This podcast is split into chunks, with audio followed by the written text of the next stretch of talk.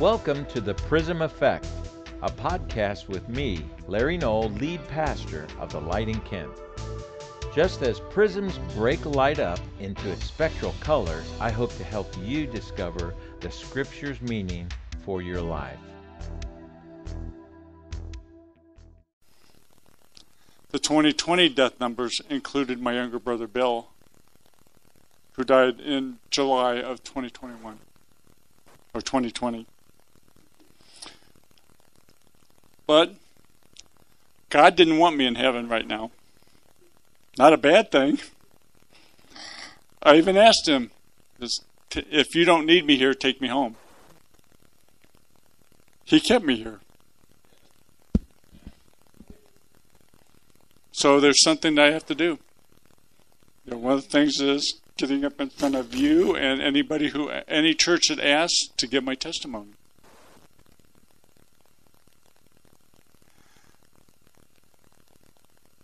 So it may just be me talking to you. It's what God has in store, or He may have something else. I don't know. When He opens that door, I'll walk through it. I hate to tell Larry this, but even if it's not here at the light, I'm going to follow God. Uh, I have no plans on leaving, but God changes things. This started in December 27th of 2020. Two days after Christmas, Christmas was done virtually. We were all doing it online because my son had COVID and his wife had COVID. So we are doing everything online. You know, we had been we had tested and I had tested positive for COVID. I never had any symptoms up until then. Sherry never had any symptoms up until then.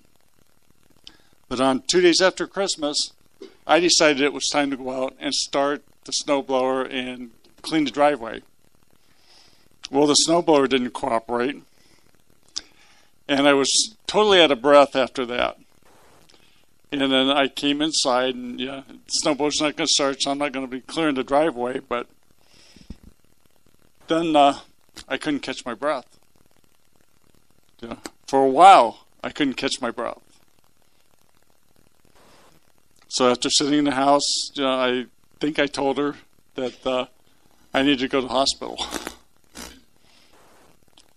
so she took me to the hospital. And the next day, I was in the ICU and on a ventilator. So they were working on me, trying to keep me alive, but yeah, I was unresponsive. And uh, so I'll let Sherry come up and give you a little of what she went through during that period of time. I surprised her.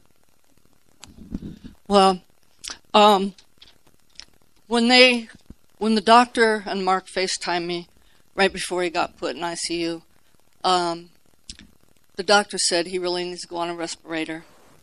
And I'm thinking, oh Lord, I was thinking about Bill, you know, his brother, and what he went through. And nobody really knew how to do a whole lot with COVID at that time. It was kind of new coming about. But anyway, um, he was looking at me in that first picture when he was laying there with the nasal stuff. And I'm like, I'm not I'm not choosing. You have to choose for yourself.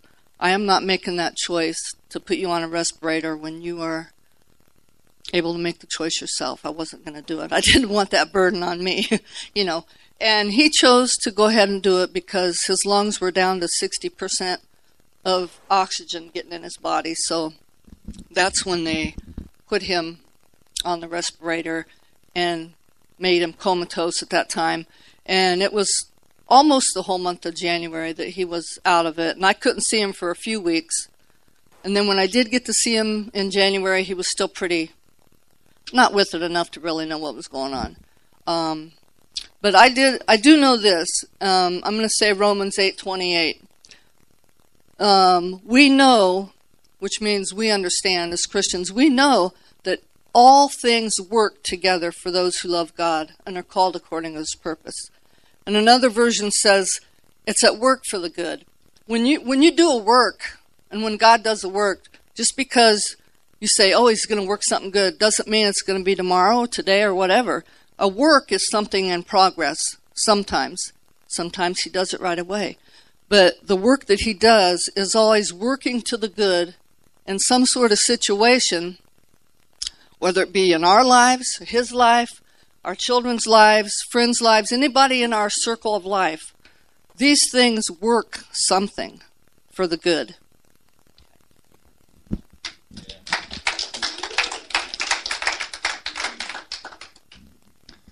So they put me on a ventilator. Later, they changed it over to trach. They put me in a induced coma to keep me alive. I was bedridden. I was laying there and I could not even raise my arms. I says, and toward, you know, even towards the end, you know, getting used to raising my arms and stuff, I could raise them. I couldn't put my glasses on. I couldn't take these and put them on because I couldn't even touch my nose. So I, if my nose itched, I couldn't scratch it. So, yeah, and for the major part of it, I was, I was bedridden on my back, couldn't couldn't walk, couldn't, yeah, couldn't. A lot of it I don't remember. I had to ask her, uh, and there, there were things that we'll, I'll talk about that, that you'll understand why I have to ask her. But uh, they put me, they started me with the nasal feeding tube because you're in a coma, so you can't eat, and uh, then change it to what they call a percutaneous endoscop- endoscopic gastrostomy or a PEG tube. It's inserted into your stomach, and it's it started right here and went right into my stomach.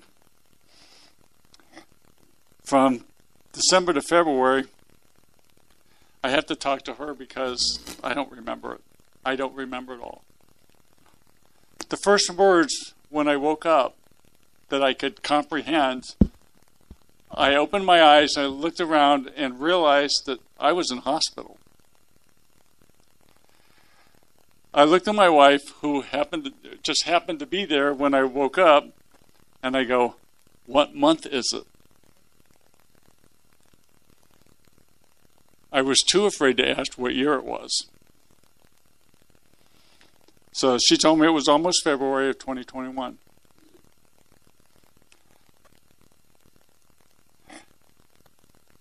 And uh, God brought, brought to mind something late, during that time, and it stuck with me as it was kind of like a word from God. And uh, I want to ex- explain it to you. He says, if you're planning to give your heart to God on your deathbed, you may wait too long. The first time that I almost died, I couldn't respond to anything. I didn't even consciously know that God existed. I said, yeah, and I almost died twice. And uh, yeah, it could have been too late if I wasn't ready. But God brought me through it. Yeah, COVID, it attacked me unmercifully. You know, I know some of you have been have have gotten COVID, different different levels, and uh, some of you never went to hospital, and I thank God for that. I spent ten months there, but uh, So COVID attacked me unmercifully. I had to learn to sit on the side of a bed. I had to learn to walk again. When I started doing these things, I had spent so much time laying in bed on my back because I couldn't turn from side to side, couldn't move my arms, couldn't move my legs. That when they when they first started to get me up to sit on the side of the bed, my blood pressure do- dropped it dropped so much that if you've ever had a really low blood pressure, you hear ringing, and then all of a sudden everything goes out of focus. and I'm sitting there on the side and I'm going, I have to lay down. I have to lay down. And then I, I'd lay down. So Sherry and I talked about it, and she said, Well, get them to do some uh, stretching exercises with you before they set you up. And that helped. But then after after doing that and being able to sit for three to five minutes, which they, they considered that a miracle. Uh, then they tried to stand me up. Same thing happened. When I would stand up, I'd get dizzy. So, and I went to two rehab hospitals where they were trying to stand me up, and the first one was kind of crazy, but they they wanted to do things their way. The the last one, the one that I finally es- escaped from at the end, uh, uh, they told me that they would not make me do anything that I didn't want to do. They says, but you you know you have to do something. So, the the lowest my blood pressure dropped uh, while I was in the hospital was 68 over 42. If anybody knows about blood pressure, at that level, you're supposed to be rushed to emergency room. And I kept telling him, no, I'm fine, just let me lay down. And I did, and it came back.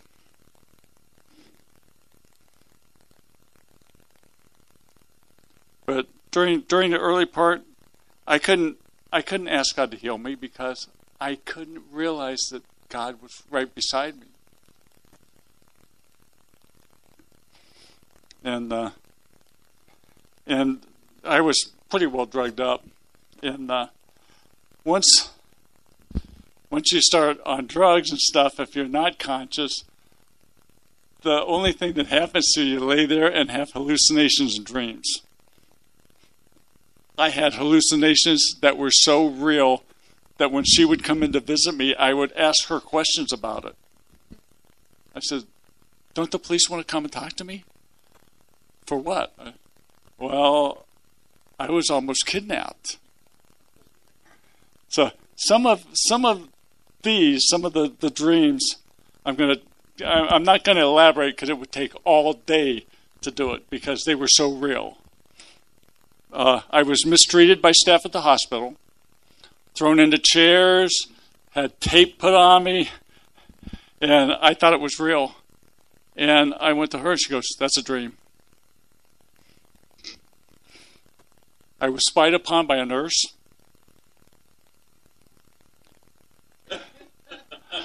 Uh, and and the funny thing is that during that that hallucination, Pastor Larry was sitting there visiting me. And he thought the nurse was kind of suspicious. and uh, the the hospital that the the whole thing started with I was at a hospital and the four of us went to Cleveland for something and I ended up back in the hospital because of shortness of breath. So I was in Cleveland in a hospital. I wasn't in in uh, Cleveland Clinic or or any of the rehabs. But I was taken hostage by the same nurse that, that was spying upon me. Hmm? Hmm. So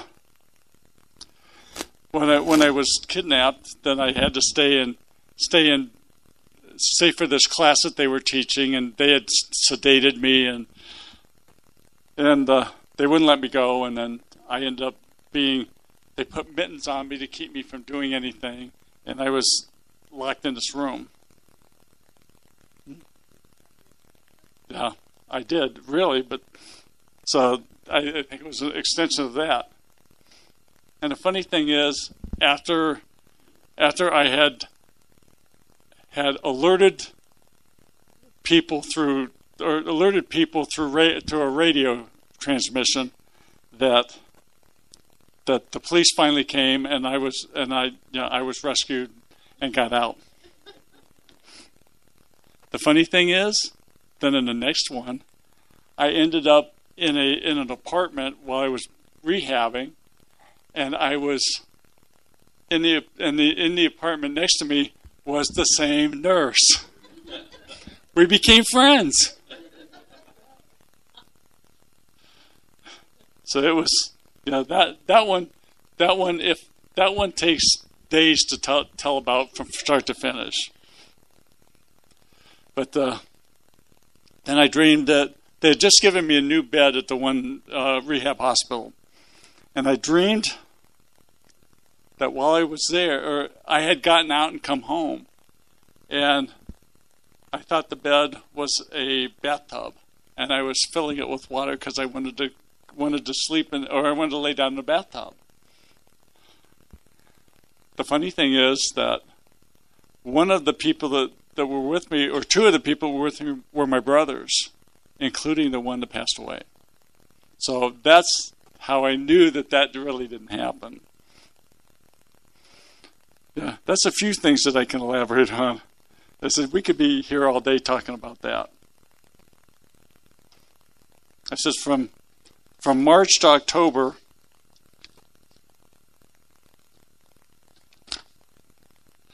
From March to October, I was in and out of hospitals and rehab facilities with no end in sight. I mean, I spent time at Select Care in downtown Akron, Heather Knoll in Tallmadge, and finally at Falls Village in Cuyahoga Falls. And uh, I can tell you a little bit about those, but my support staff is here today, and I, yeah.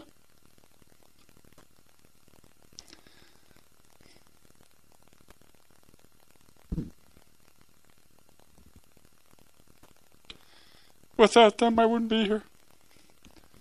My wife Sherry, Mm. and my son Eric.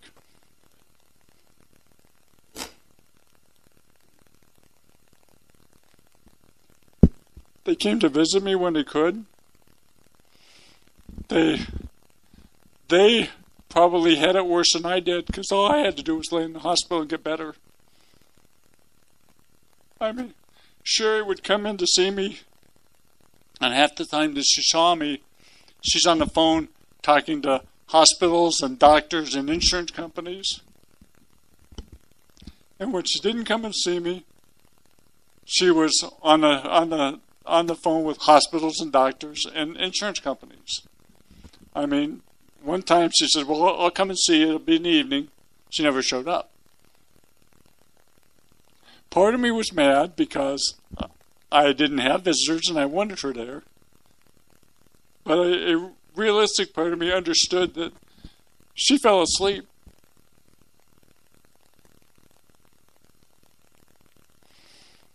So yeah, she had a tremendous burden that she had to, had to work through. And sometimes she would come in and go, I'm not talking to anybody on the phone. And she would shut off her, she would turn the ringer off on her phone while she was visiting me.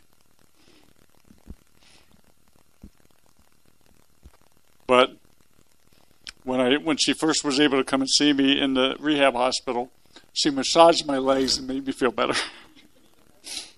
and reassured me that it was temporary and soon I would be home.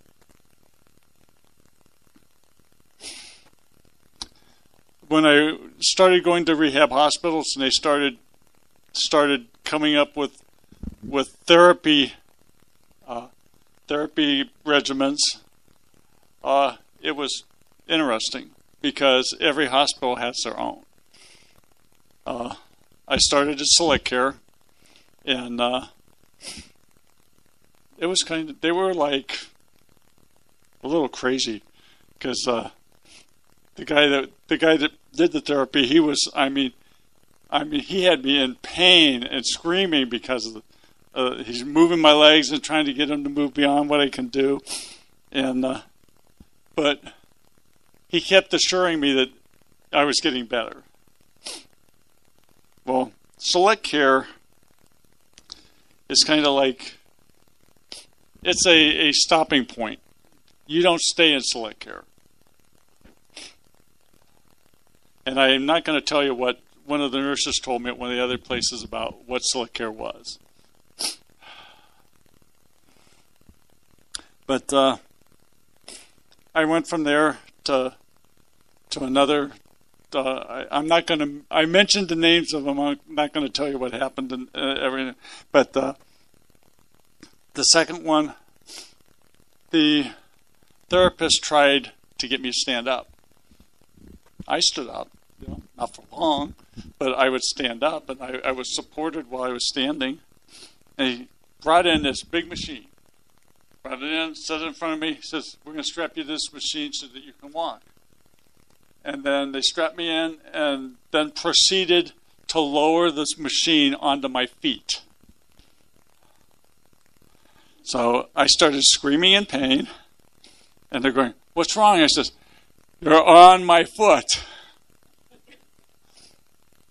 So they took their time getting it back up, and uh, I had bruised toes from all that, and uh, yeah, even even the people that that were watching me at this place, they could tell that the therapist had his program, and I had to adhere to his program if I was going to walk. I would have to stand up so far apart with my feet turned in. and I don't walk like that. So I would, I had parallel bars, and I'd have to walk down the parallel bars, turn around, come back, turn around, and then I could sit down in the wheelchair. Then I went, then I ended up going back to ICU, and came back out to select care, and I literally threw a therapist out of my room. I, not physically, but I told her to get out and get out now because she walked into my room and she goes, goes, uh, "Are you ready for therapy?" I go, "Yeah, uh, I'll do anything you want." She goes, "I want you to sit in the chair," and I said, "No. I will do any exercise that you want me to do. I will not sit in that chair." I had bed sores. I couldn't sit in the chair without it being painful. Then she got right in my face and she goes, you don't understand. If you don't do what I tell you, then you're not going to get better and you're never going home. That's a therapist telling me this. I looked at her and I said, Get out. And she said, What? I said, Get out of my room now. And the nurse was in there and she looked at the therapist and goes, oh. So it was interesting to see how different places worked. When I finally got to Falls Village, the therapist came in and I go, I don't sit in the chair. I says, you know, but I'll do any exercise you want me to do. And he says, we're not going to ask you to do anything that you don't want to do, and we're not going to force you to do anything, but we do want you to work. And I says, I'll work, but I won't sit in the chair. So I, I when I before I went to Fallsville, I ended up with a urinary, a urinary tract infection at one of the other places that sent me right back to the ICU. Or uh, no, that was that was the first time. The second time, I had aspirated in uh, and got uh, and ended up in the hospital with pneumonia.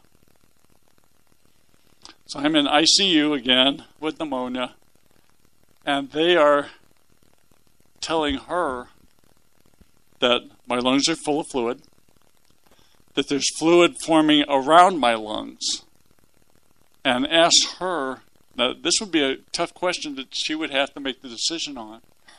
Asked her if they want to resuscitate me if I coded on them. Because it could do more damage than good to, to try to revive me. But uh, it was that that was that was hard. Yeah, she didn't tell me all this till last night. But I have a perpetual runny nose on one side of my nose from from all of this, and uh, but yeah, I could I couldn't imagine being in her position and having to make that decision.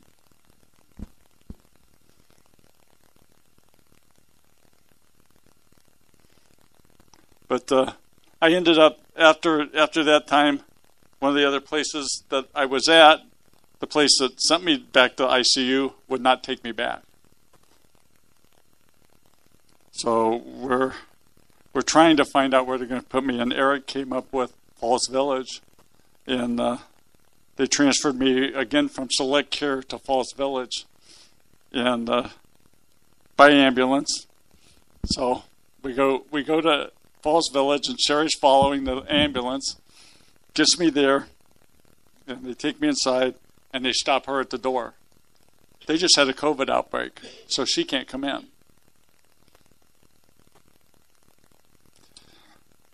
So, when they have a COVID outbreak, it's six days before you come in because of the quarantine. So, the first six days, I'm in a new place. Funny thing is, I was in the same room that I was in years ago when I had the stroke. And so I knew I was, you know, I knew I was okay. It, it kind of reassuring there. And uh, so six days went by, and I'm going. I'm talking to her on the phone, and you, know, you can come in tomorrow.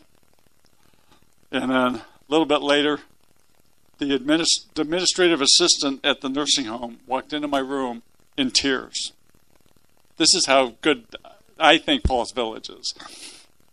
She's in tears and she's going, We just had another COVID outbreak and your wife can't come in. Then she asks, Do you need a magazine, a book? And says, I'll get you anything.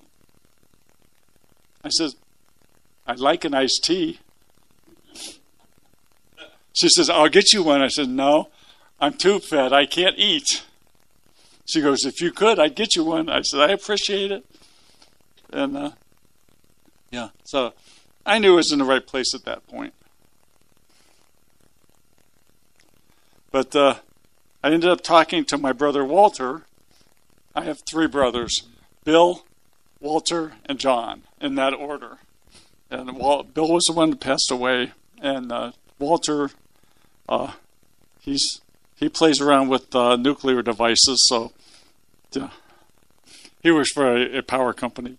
But uh, he called me, he's talking to me, asked me, you know, am I listening to anything on you know, on my phone? I said, yeah, just kind of a little bit here and there. I just got the phone because to in order for her and I to to Facebook a lot of or to to to, to do it on an iPad, that the iPad at the hospital, but she had to use my my iPhone in order to talk to me.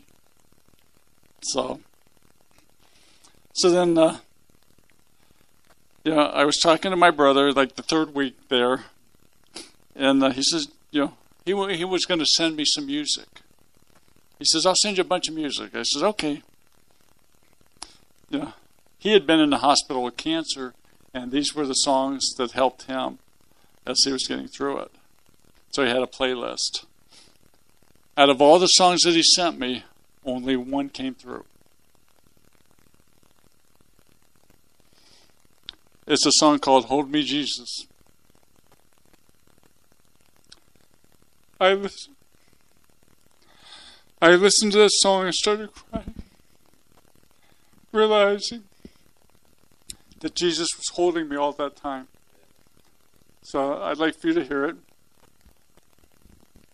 And the words are on with it too.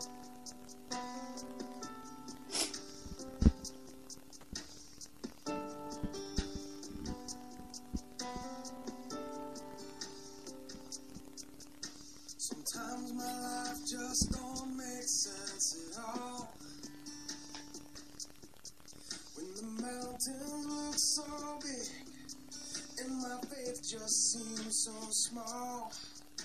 So hold me, Jesus, cause I'm shaking like a leaf.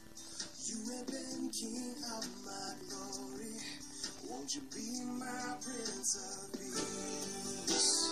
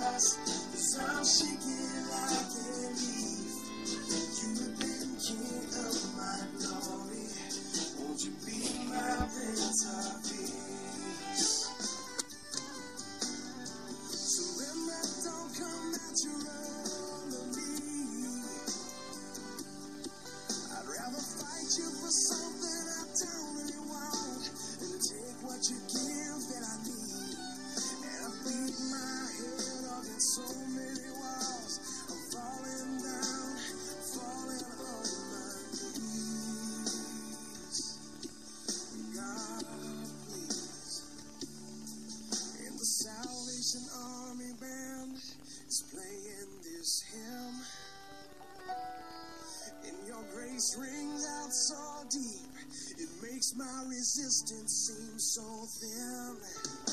So hold me, Jesus, cause I'm shaking like a leaf.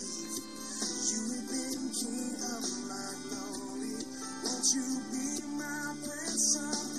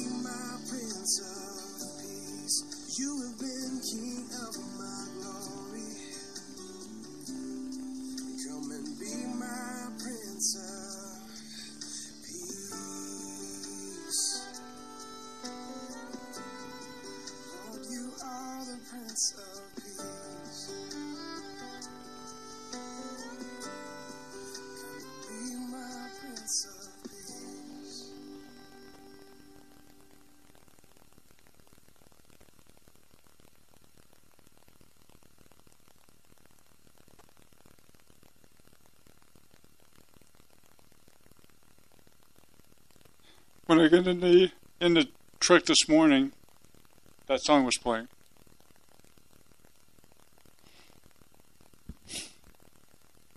After that, yeah, Sherry's now able to come and visit me. I, I'm go- I'm going to back a li- up a little bit because at the other hospital, Larry and Mary and Don Gornwood, they all came to see me, but they had to stand outside on a walkway and I could look out the window and talk to them by phone because they wouldn't let them in. Even Sherry would have to come and see me at the windows. So, but at Falls Village, at third week, I was finally able to to receive visitors, and Sherry would come in, and uh, I started getting vis- a couple visitors from time to time, but yeah, after the third week, it was like, after I heard that song, it's like God kind of brought me around. The staff was commenting when they would come in, says, "You look amazing." They were telling me how I was improving and how much better I looked. I told them God, God had me and was reason. Then uh, I uh, kind of surprised my my nurse. I did transfer me out of that room, uh, the room that I was in that I was used to, to the third floor because at that point we were paying for it ourselves. I didn't need all of the the, the nursing care, and so we got moved to a smaller room on another floor. So, so at least I could look out the window and see sunshine and trees and and because you know, my first floor, a tree covered my window. I told my nurse after I started walking a little bit. I says, "I says I'm going home," and she goes, "Okay." I says, "That's that's what we that's what we." I says, "No." I says, "October 26th is my birthday. I will be home on my birthday." They told me that the goals were part of me getting better, but not to be surprised if I didn't make that goal. I said, No, I'm going home before my birthday. They says, Well, don't be disappointed if it doesn't happen. I work with therapy, I kept the goal in sight. The staff was surprised when it was announced that I was going to be released on October 23rd.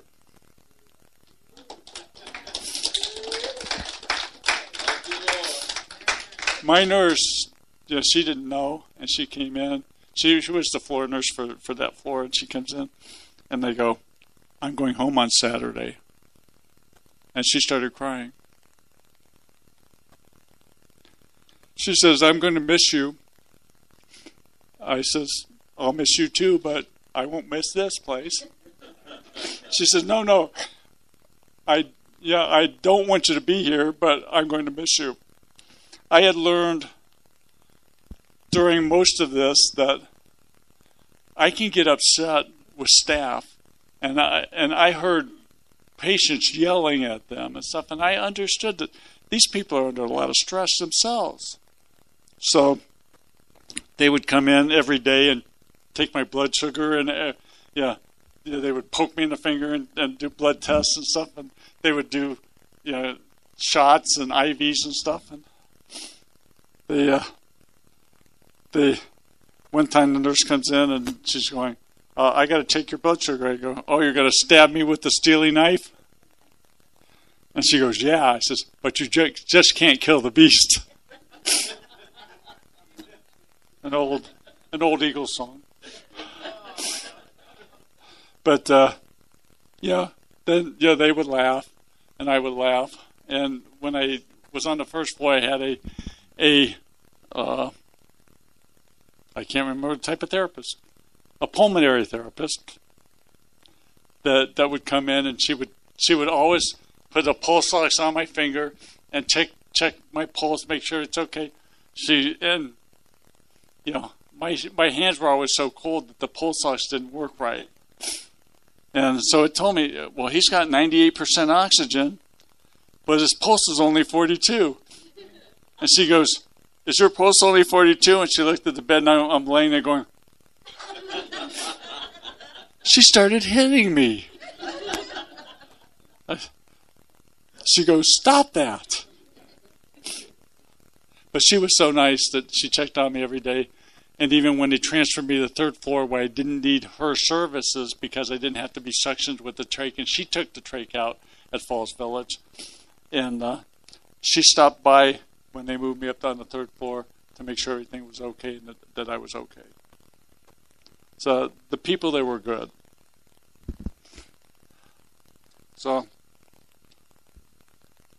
yeah, I was walking with a walker when they when they released me from the hospital. So they immediately scheduled me to get a walker, a uh, wheelchair, and three therapists and a nurse to come and visit me at home. So I had a physical therapist, I had a speech therapist, and I had an occupational therapist. And then I had the nurse coming in once a week. So, you know, we were watching, you know, while I was in the hospital the last four weeks or the last six weeks, uh, out of, out of that time of the last, last few weeks, we were self pay. I had exhausted all my insurance. And then uh, we got skilled nursing when I came home. But, uh,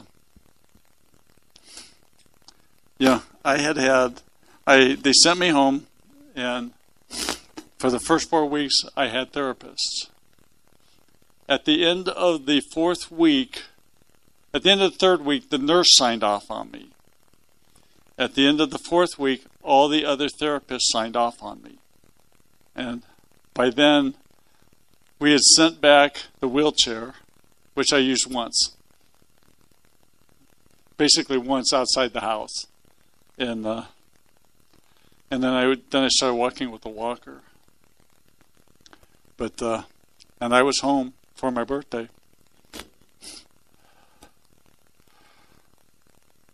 And uh, so they did send me home with the peg tube still inserted. And I was trying to get that out before I got out. It didn't work. Yeah But my weight had dropped from going in to coming out. This is the same three numbers just rearranged from 215 to 152. So my arms were sticks. I had no muscle mass. The the one therapist told me he says, "You've got ICU myopathy neuropathy." And I said, "What's that?" He says, "That's when the core of your body uses the extremities to survive." So my body was literally eating my muscles and my arms and legs. And I, I got a little bit of it back. I'm, I'm working on the rest of it. So, feeding tube was still in my stomach, and it took, I don't know, a couple of weeks before they would let me try to eat. So I had to, I had to learn to start swallowing, and and uh, it was in the fourth, probably the fourth week of therapy at home, that I was actually, well, I, I cheated a little bit, but that I would I would put something in my mouth and and just kind of make sure that it went down the right tube because they were worried about me aspirating. I made a mistake one night that we were sitting there and I said, I'm going to try a pepperoni. Big mistake. I drank an entire glass of water for that one.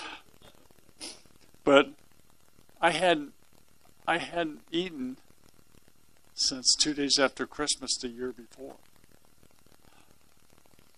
So, yeah, she was feeding me with the feeding tube. She'd come in.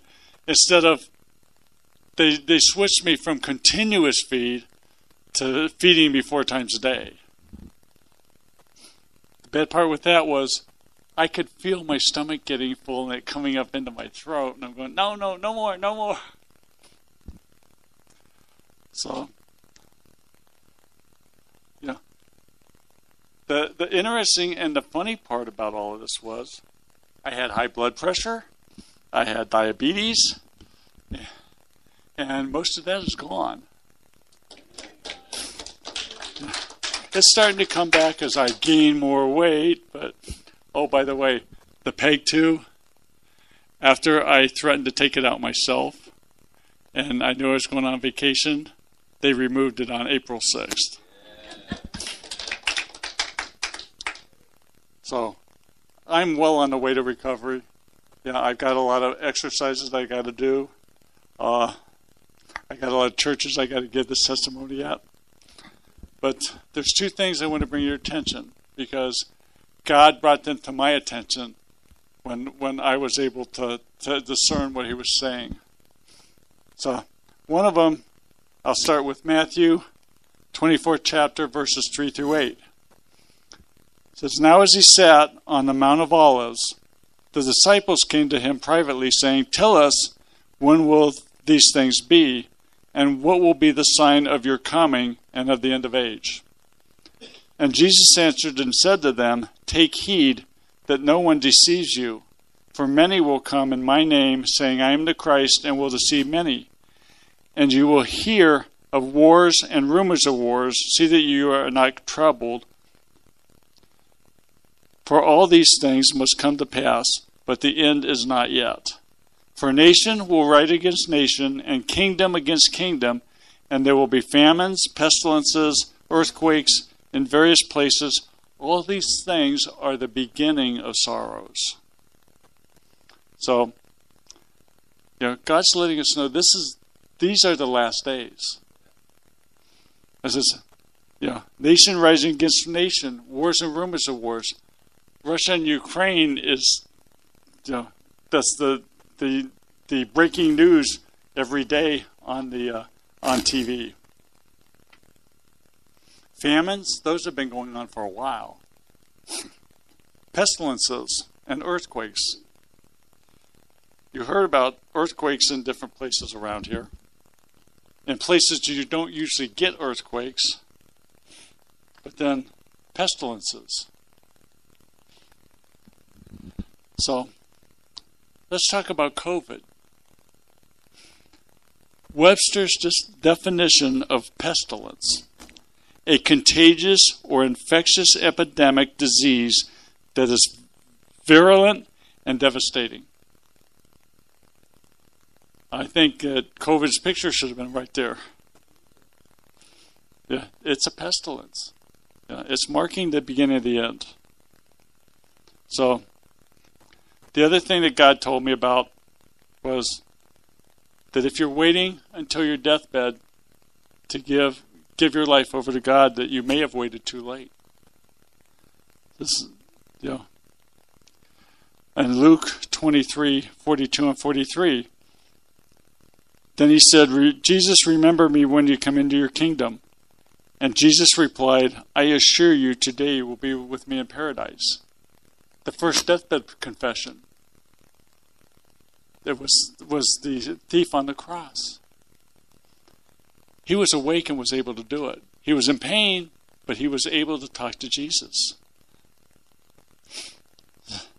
So if if you're joining us online or even if you're here, I want you to understand that if you are waiting on your deathbed before giving your life to Him, you may have waited too long. Because I was on deathbed twice. I had no recollection of it and no way to reach out to God if I had to.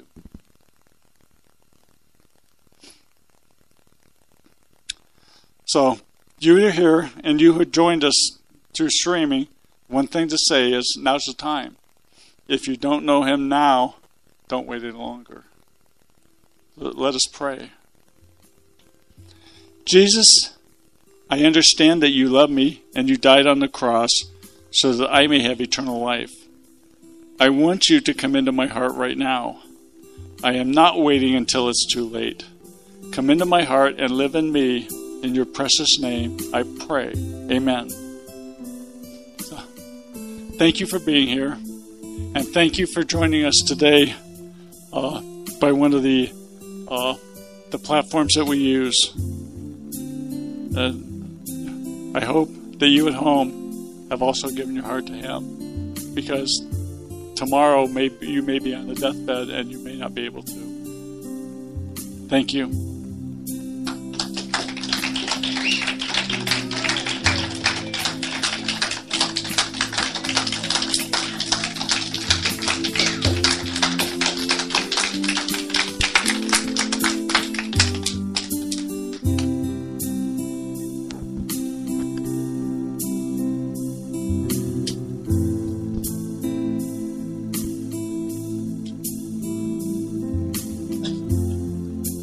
We close out today and kind of go in a different direction, we're going to take time for communion. Don and Nancy can come and get ready for that. But as we, before we, are we still online?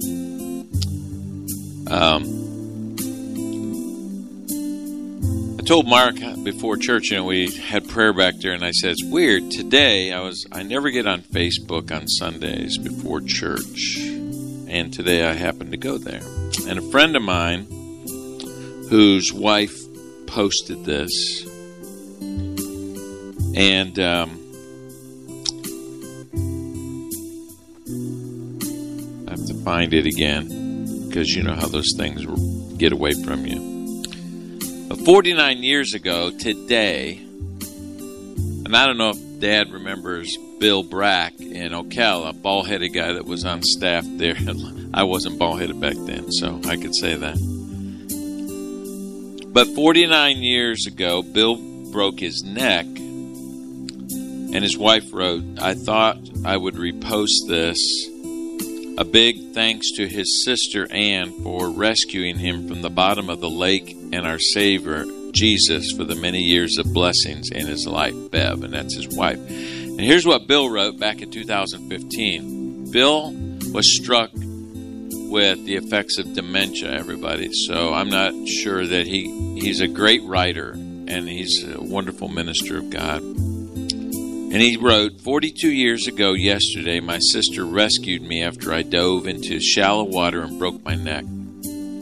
After being in the Marines and deployed in several hot spots in the Far East, doctors told me that if I lived, I'd never walk again. I spent over two years in and out of hospitals.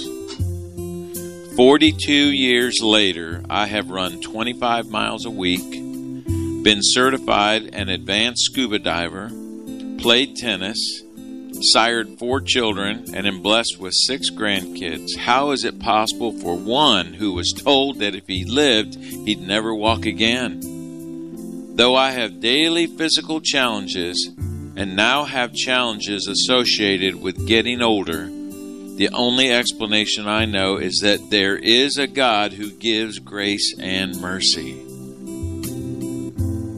I now count my many scars a right arm that doesn't work very well. Bill used to play golf with one hand. Thank you for joining us today. The original version of this message can be found on our website at thelightinkent.com. For more information, you can also reach out to us at info at thelightinkent.com or message us on Facebook.